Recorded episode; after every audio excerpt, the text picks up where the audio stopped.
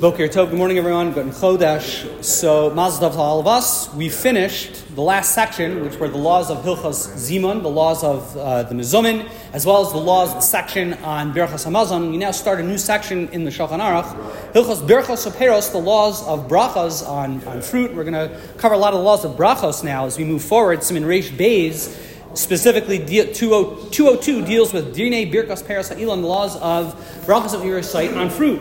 So the Halacha is, Mechaber tells us, I'll call Peros Ilam Barach B'tchila Borei Pri HaEitz, and all fruit, we recite the Bracha, Borei Pri HaEitz. The Ber Alacha explains, Da'af Agav D'Gedulim in Ha'aretz, even though fruit, if you really think about it, grow indirectly from the ground, Lo Ratzu L'Partim B'Brachas Pri HaEitz, Kshar Peros Ha'aretz. We don't just uh, we don't just recite Ha'adamah on them. Rather, we make a higher order of a bracha, the bracha Borei Pri HaEitz. We don't shame chashuvim biyosur because they're more significant. Kavu bracha miyuchades lahaskir shivchosh hamakam shavar peyes chashuvim ke'elu. So therefore, we Chazal instituted a specific bracha, sort of to designate it to show that they're more chashuv. The Mechaber continues, the halacha is that we recite a bracha on all fruit, we recite the bracha Borei Pri HaEitz, except of course, with one big exception, Chutz Min HaYayin, except for wine, which theoretically should have been a bracha of Borei Pri HaEitz. However, Chazal, again, because of its chashivos, instituted the bracha of Borei Pri HaGafen. We know we make the bracha of Borei Pri HaGafen. Now the question that you're not going to find anywhere in the Shulchan Aruch and anywhere in the Rishonim is, what's the story with grape juice?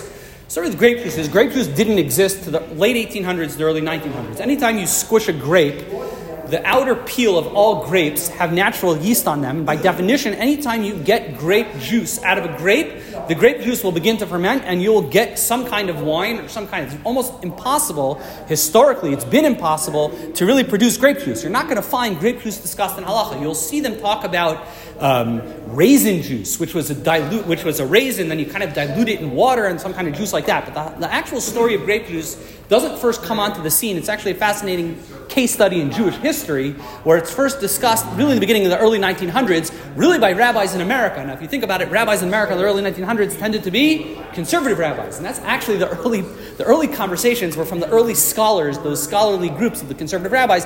The halacha is practically, of course, we know we make a bracha Borei Pri HaGafen, but it should be noted it's not pashut at all. There are many who dissent, but that is the common practice.